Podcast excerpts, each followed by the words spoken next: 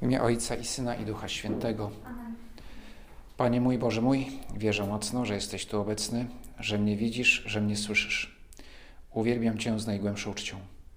Proszę Ciebie o przebaczenie moich grzechów i o łaskę owocnego przeżycia tego czasu modlitwy.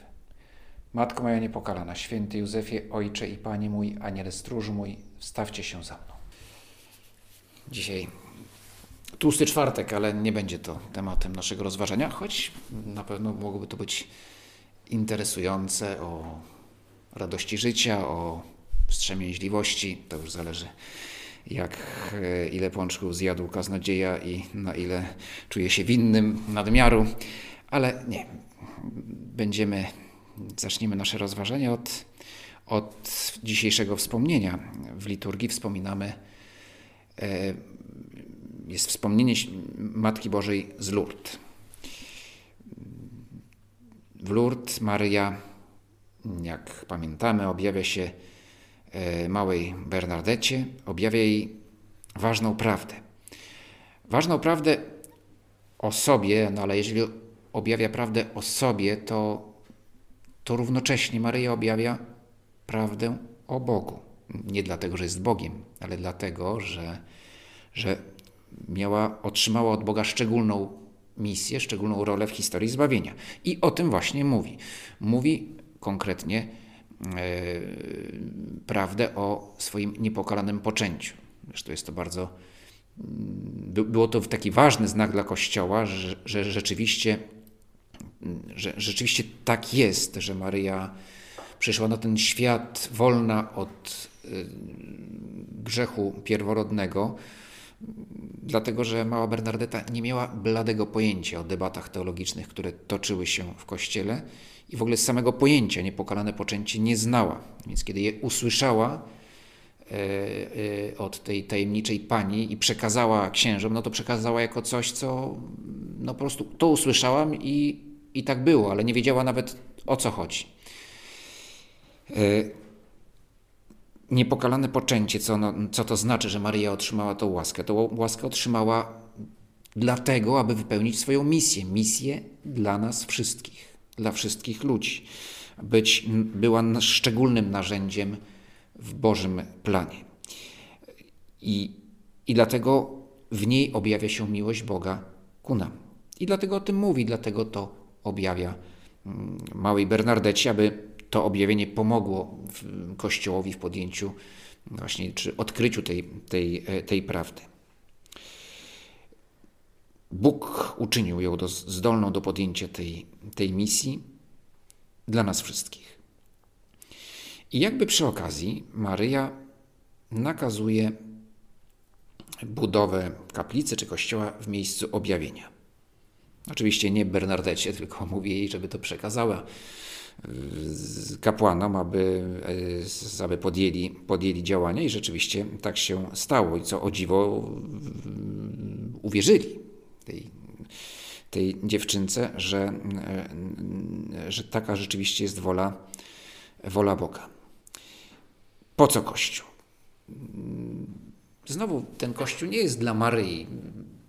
On, Kościół jest miejscem, Kościół jako świątynia jest miejscem, uprzywile, uprzywilejowanym miejscem spotkania człowieka z Bogiem. Maryja chce, abyśmy spotykali się z jej Synem. I po to się objawia, aby prowadzić do, do Syna. Te objawienia nie są konieczne. To wszystko, co jest konieczne do naszego zbawienia, Bóg nam objawił no, w, w Panu Jezusie, który swoim życiem, będąc tu na świecie, przekazuje nam wszystko, co trzeba. Wszystko, co przychodzi, przychodzi później, to są jakby takie Boże komentarze do, do tego, co już powiedział, które nam pomagają lepiej to zrozumieć.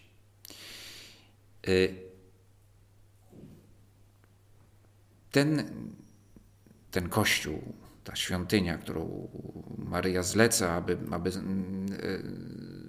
aby zbudować właśnie w miejscu spotkania z Bernardetą,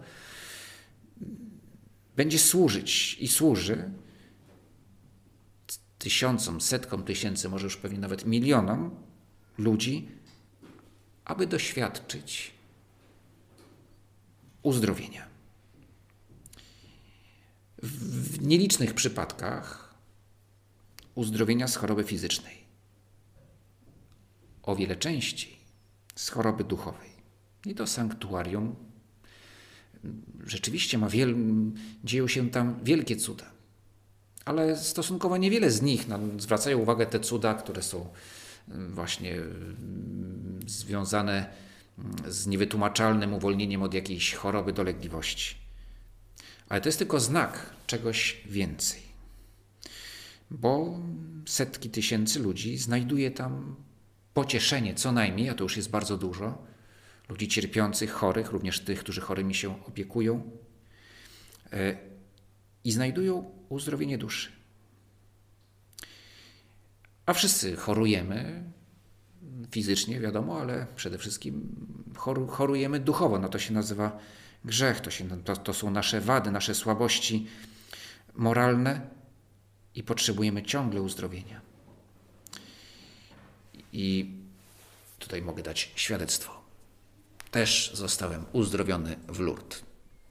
Proszę nie oczekiwać, że to będzie coś spektakularnego. To nie był jakaś, to nie był jakiś duchowy COVID. Raczej był to taki duchowy katar. A konkretnie polegało jeszcze jako student tam. Byliśmy z grupą innych studentów w Lourdes. No nie był to główny cel naszej wyprawy, no ale też w tym sanktuarium je nawiedziliśmy. No a katar polegał na tym, że tak idąc z kolegą patrzyłem na tych setki pielgrzymów na wózkach, których pchanych przez wolontariuszy. No i jak właśnie młody, pewny siebie, człowiek pełen różnych teorii, które wyczytał w jakiejś gazecie czy książce, albo sam wymyślił, jedne głupsze od drugich. No i stwierdziłem, co to w ogóle jest, i tak powiedziałem do tego kolegi, że przyjeżdżają tutaj jak do jakiegoś szpitala, prawda, że co to, to w ogóle nie jest duchowe, takie podejście, że tu się powinno, żeby się modlić, a nie, oni wszyscy pewnie myślą, że będą uzdrowieni. Jakieś takie tam dyrdymały gadałem.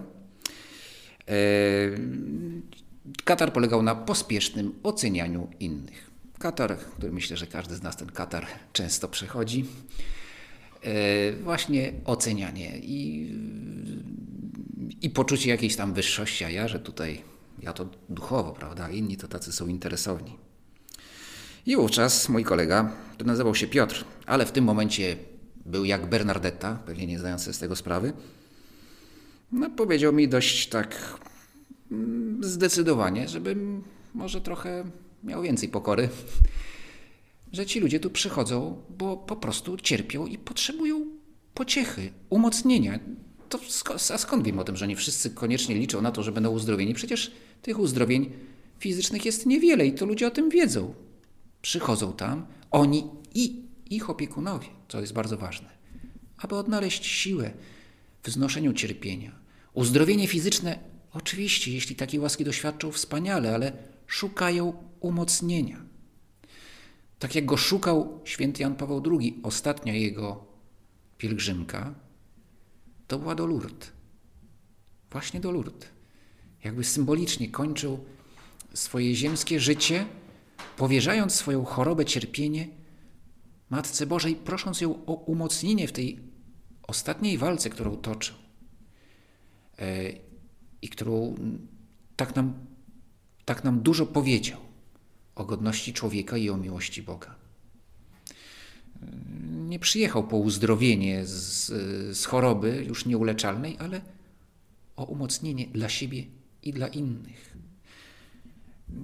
Ta rozmowa, ten mój kolega, bardzo, no, mój kolega, no, Pan był taki mały cud, prawda, bo rzeczywiście wtedy od razu spuściłem z tonu i spojrzałem troszeczkę inaczej na tych ludzi i zauważyłem, że rzeczywiście oni naprawdę przychodzą tutaj się modlić. To nie, nie przychodzą do lekarza, do, do kliniki, tylko przychodzą do Pana Jezusa i z trochę większym szacunkiem. I co więcej, napełniłem yy, butelkę wodą tam z tego źródełka, zawiozłem w, w, w mojej babci, która była bardzo szczęśliwa. Żyła zresztą jeszcze dziesięć lat, bardzo, bardzo długie życie dał jej Pan Bóg. Nie wiem, czy dzięki tej wodzie, czy nie. Wiem na pewno, że tego dnia bardzo się ucieszyła, że wnuczek o niej pomyślał i choćby to też był jakiś taki, no może nie, no nie cud, ale taka łaska dla niej, że ucieszyła się, że wnuczek o niej pamiętał w Lourdes. Mała sprawa, a ważna. To takie świadectwo z uzdrowienia kataru duchowego. Jak wiemy, katar wraca, także potrzeba nieustannie, nieustannie potrzebujemy leczenia. Każdy ma swój katar czy swoje katary, a czasami poważniejsze choroby. Nie trzeba jechać do Lourdes, chociaż jeśli jest okazja, żeby to czy inne sanktuarium to miejsce szczególne, gdzie ta łaska Boga jest tak bardziej dotykalna, widoczna, to bardzo dobrze, ale, ale yy, aby właśnie ten, do tych miejsc, w tych miejscach się modlić, ale oczywiście o yy, tego uzdrowienia szukamy i znajdujemy wszędzie, również w tej kaplicy, tu, gdzie jesteś, Panie Jezu, obecny i yy, słuchasz nas i nie tylko nas słuchasz, ale nas dotykasz i uzdrawiasz. Spotkanie z Panem Jezusem jest zawsze uzdrowieniem. I nieustannie potrzebujemy uzdrowienia, potrzebujemy leczenia, potrzebujemy Twojej łaski. Ty nas, Panie Jezu, uzdrawiasz, a Twoja Matka pomaga nam w tym, abyśmy Ciebie znaleźli, abyśmy umieli korzystać z tego, co nam dajesz. W tych dniach czytamy w Ewangelię o początkach działalności Pana Jezusa, działalności publicznej i szczególnie na początku Pan Jezus dokonuje wielu uzdrowień. Te uzdrowienia mają, oprócz tego, że są wyrazem no, współczucia, miłosierdzia, które wyraża się w pomocy w konkretnej sprawie, w konkretnym cierpieniu, ale, ale w tych uzdrowieniach Pan Jezus chce nam powiedzieć coś o ile więcej. O tym, że przychodzi dokonać czegoś dużo ważniejszego niż uzdrowienie ciała w gruncie rzeczy dość niewielu osób. No, przecież nie był w stanie uzdrowić, uleczyć wszystkich z ich dolegliwości fizycznych, albo raczej mógł zrobić wszystko, ale jego celem jest uzdrowienie każdego człowieka z najgorszej możliwej choroby, choroby duszy, którą jest grzech. Czytamy więc tę historię. W najbliższą niedzielę usłyszymy historię uzdrowienia trędowatego. Słuchając tych historii, czytając je, dobrze właśnie popatrzeć przez pryzmat tego, co już wiemy o sposobie działania Boga w świecie teraz, już po, po tym, jak Pan Jezus, jak Bóg w ten świat wszedł, stając się człowiekiem i w nim jest i działa poprzez sakramenty. Przyszedł do niego trędowaty i upadłszy na kolana, prosił go: jeśli zechcesz, możesz mnie oczyścić. A Jezus, zdjęty litością, wyciągnął rękę, dotknął go i rzekł do niego: chcę, bądź oczyszczony. Zaraz też trąd go opuścił i został oczyszczony. Jeśli chcesz, jeśli zechcesz, mówi trędowaty. Mówi to z wielką pokorą i uwaga, z wielką wiarą. Widzi to, czego nie widzą inni. Być może nawet no, widzi oczyma duszy, nawet tego nie jest w stanie ująć w jakieś kategorie rozumowe, bo to przekracza ludzki rozum. To Jezus może go uzdrowić. On swoją mocą. Mówiąc, jeśli chcesz, być może nawet ten trędowaty nie zdał sobie sprawy z tego, że w jakiś sposób uznał, zobaczył w Panu Jezusie samego Boga.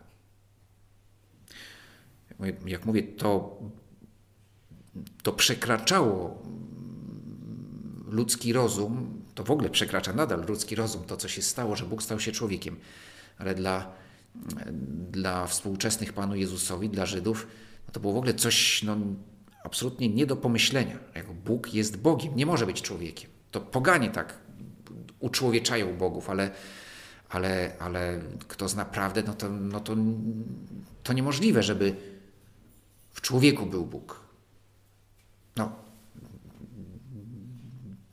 ostatecznie potrzebujemy właśnie objawienia, aby to zobaczyć i zrozumieć.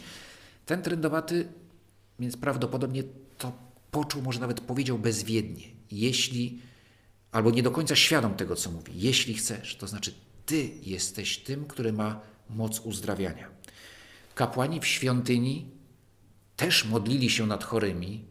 Było to nawet przewidziane przez prawo mojżeszowe. Modlitwa, która miała uprosić u Boga, u Jahwe łaskę, ale kapłan w żaden sposób nie mógł jej wymusić. No tutaj Żydzi mieli, to, to, to bardzo dobrze rozumieli, że w odróżnieniu od pogan, że nie mogą zmusić do niczego bogów, nie mogą ich przekupić czy jakoś zmanipulować. No, po pierwsze, Bóg jest jeden i ten Bóg jest całkowicie wolny. My możemy Go tylko prosić. A więc nawet jeśli następowało cudowne uzdrowienie w wyniku tej modlitwy, no to wszyscy widzieli, że, że to nie kapłan swoją decyzją tego dokonał, ale że nastąpiło bezpośrednie działanie Boga. A oto trędowaty mówi do Pana Jezusa: jeśli Ty chcesz, nie jeśli Bóg chce za twoją, Twoim stawiennictwem, ale jeśli Ty chcesz. I miał rację trędowaty. Tak, bo to zależało rzeczywiście od Pana Jezusa, bo On jest Bogiem, który stał się człowiekiem. Trędowaty nie boi się podejść do Pana Jezusa. Prawo nakazywało mu w ogóle nie zbliżać się do zdrowych. Przepisy były no, teraz w czasie pandemii yy, możemy sobie może trochę lepiej wyobrazić, jak to wyglądało w przypadku trędowatych yy, w Palestynie w czasach Pana Jezusa. Później zresztą też.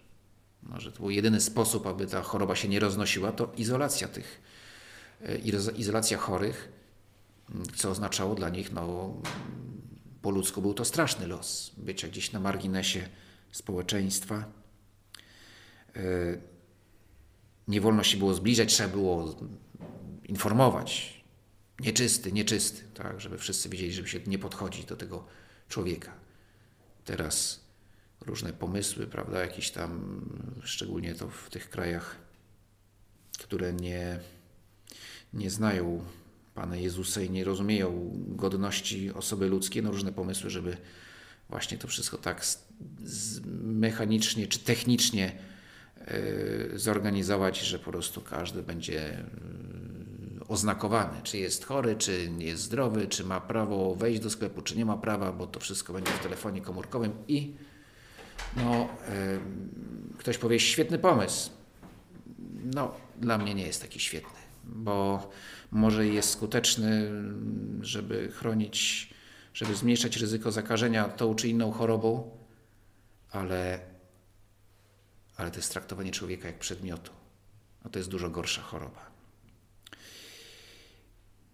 Dobrze, ten trędowaty miał obowiązek krzyczeć, może nawet i krzyczał, podchodząc do Pana Jezusa: nieczysty, nieczysty, i podchodzi do Niego.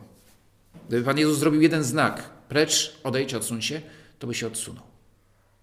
Ale Pan Jezus nie odpycha go, pozwala do siebie podejść. Nie boi się zakażenia, nie boi się również nas, kiedy przychodzimy do Niego no, z trędowatą duszą,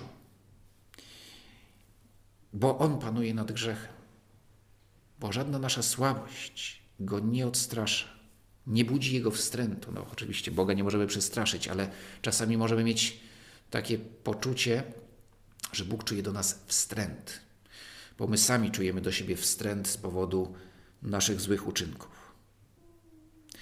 Ale Bóg nigdy nie czuje do nas wstrętu. On zawsze nas kocha i zawsze nas przygarnia. I to najmocniej możemy odczuć w sakramencie spowiedzi, który oznacza właśnie dotknięcie Boga. Boga, który nas uzdrawia. I dlatego nie, nie bójmy się być szczerzy, mówić o naszych chorobach, chorobach duszy, właśnie w, w sakramencie spowiedzi. Jeśli ci kapłan przestraszy czy zgorszy, no to ma problem. Kapłan, nie ty. No ale też działa łaska sakramentalna, jednak Pan Bóg też pomaga kapłanom, żeby się nie, żeby się nie, nie gorszyli. Nie? A jeżeli się tak zdarzy, że coś tam krzyknie, że się zdenerwuje czy coś, no trudno. Jest tylko człowiekiem. Pan Jezus na pewno się nie gorszy. No jeśli już to... To, to jeśli, prawda, no, brakuje nam szczerości, czy, czy, czy, czy, czy, czy, czy, czy nie żałujemy za nasze grzechy, to oczywiście wtedy no, Bóg się nie gorszy, ale no, w tym momencie nasza, nie mamy właściwej dyspozycji, żeby, żeby, żeby o, o, o uzyskać uzdrowienie, uleczenie. Ale jeśli wyznajemy nasze grzechy, żałując za nie, nie ma takiej choroby, której On by nie mógł uleczyć i nie chciał uleczyć.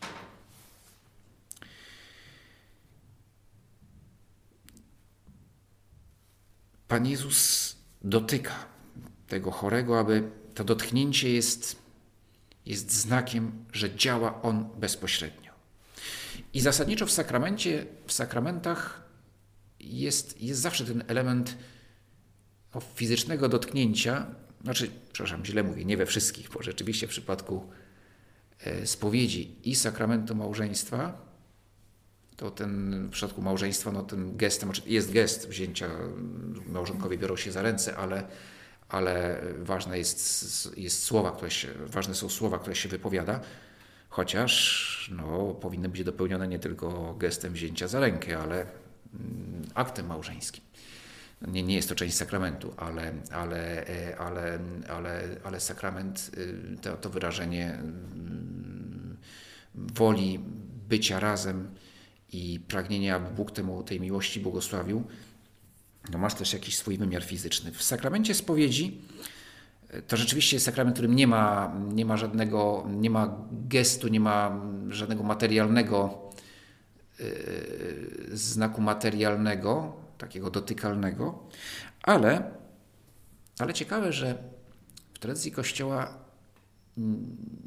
wykluczona jest możliwość spowiedzi na odległość, to znaczy, kiedy nie ma jakiegoś kontaktu bezpośredniego między kapłanem, przez którego działa Chrystus, i penitentem. Dlatego nie można się na przykład przez telefon wyspowiadać, czy zdalnie, z, nie wiem, przez, przez Zooma. Nie ma takiej możliwości, że powinna być jakaś bliskość, żeby su- słyszeć siebie fizycznie, żeby kapłan fizycznie, bez pośrednictwa żadnego urządzenia słyszał penitenta. Ewentualnie może, jeśli ktoś nie może mówić, no to pisze albo daje znakami, gestami wyraża to, co, to, co chce powiedzieć, ale, ale że, żeby była ta bliskość, ponieważ ona ma nam przypominać, że Chrystus w sakramencie spowiedzi nas dotyka, bezpośrednio działa na naszą duszę. Bóg jest wszędzie i w każdych okolicznościach, ale sakrament zakłada właśnie tą, można powiedzieć, fizyczną, czy namacalną, może lepiej powiedzieć namacalną obecność Boga, który działa w nas. I ta obecność w przypadku sakramentu spowiedzi jest poprzez kapłana, który w chwili wy... udzielania rozgrzeszenia no nie mówi od siebie, ale mówi przez niego sam Bóg. Dlatego słowa są w pierwszej osobie. Ja odpuszczam Tobie grzech. To są słowa Jezusa. To nie kapłan odpuszcza, tylko Jezus.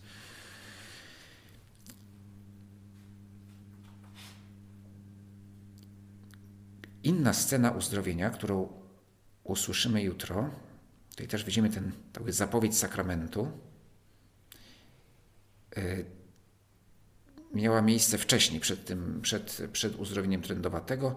To jest historia głuchoniemego. Przyprowadzili mu głuchoniemego i prosili go, żeby położył na niego rękę. On wziął go na bok, z dala od tłumu, włożył palce w jego uszy i śliną dotknął języka, a spojrzawszy w niebo, westchnął i rzekł do niego: Effata, to znaczy otwórz się. Zaraz otworzyły się jego uszy, Więzy języka się rozwiązały i mógł prawidłowo mówić. Ewangelista Marek przytacza słowa Pana Jezusa w oryginale, czyli po aramejsku. To jest ciekawe, bo jest nie, tylko w niewielu miejscach, no, Ewangelia była spisana po grecku i w nielicznych przypadkach jest, są wprowadzane są słowa aramejskie czy hebrajskie, zawsze z tłumaczeniem. Teraz pytanie, dlaczego akurat tutaj Marek powiedział, czy napisał to dla, dla chrześcijan, którzy już, już wtedy w większości nie zna, wielu z nich to, to, już, to, to, to, to, to były osoby nieznające aramejskiego. Po co on tutaj zapisał to po, po aramejsku? Albo też jest bardzo prawdopodobne, że Marek był sekretarzem, znaczy to akurat jest pewne, że był, był współpracownikiem świętego Piotra i jest hipoteza, że, że Ewangelia była przez niego była zapisem, co najmniej duża część Ewangelii świętego Marka to jest zapis katechezy czy świadectwa, które dawał święty Piotr. Więc być może święty Piotr po prostu opowiadał tą historię i powiedział, no i Pan Jezus powiedział effata. Większość słuchaczy nie wiedziało, co to znaczy effata, więc musiał jeszcze dodać otwórz się.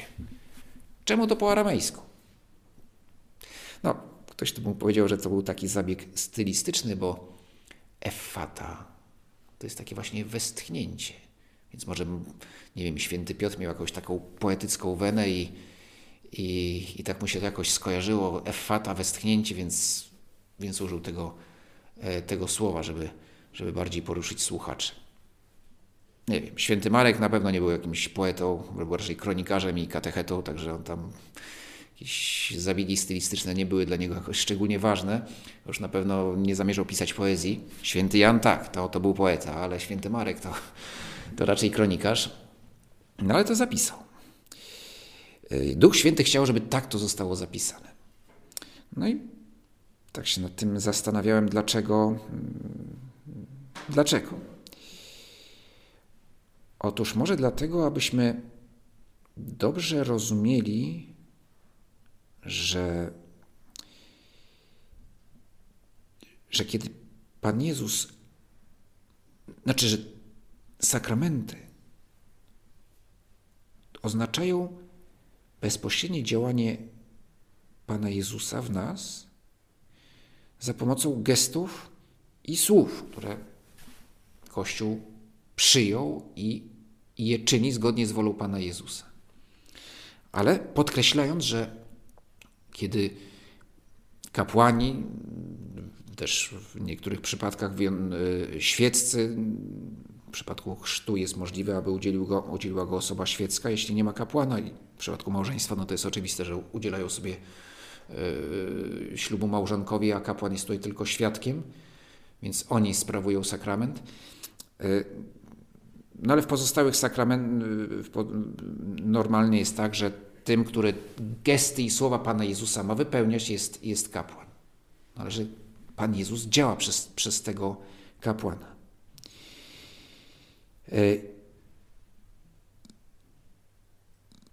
I słowa, i gesty, które czynił Pan Jezus, ale, albo które On chciał, aby były powiązane z, sakrament, z łaską, żeby były znakami, chcemy wypełniać i wypowiadać jak najwierniej. I kapłani powinni, żeby sakrament był ważny, kapłan powinien dokładnie wypełnić to, co jest, to, co tradycja nam przykazała, że jest znakiem sakramentu. Te znaki są dość proste, więc też nie jest to tak, nie ma obawy, że, prawda, no, że dojdzie do jakiejś pomyłki. Te ceremonie, na przykład ceremonia chrztu wydaje się być strasznie skomplikowana, tak? Bo tam jest mnóstwo różnych, jakieś biała szata, świeca, ale sam znak sakramentalny to jest woda i proste słowa. Ja Ciebie chrzczę w imię Ojca i Syna i Ducha Świętego. Ale tak trzeba to powiedzieć, a nie inaczej. Nie może ksiądz powiedzieć, zostań dobrym chrześcijaninem, naśladowcą Chrystusa, niech Twoje życie będzie pełne blasku i tak dalej.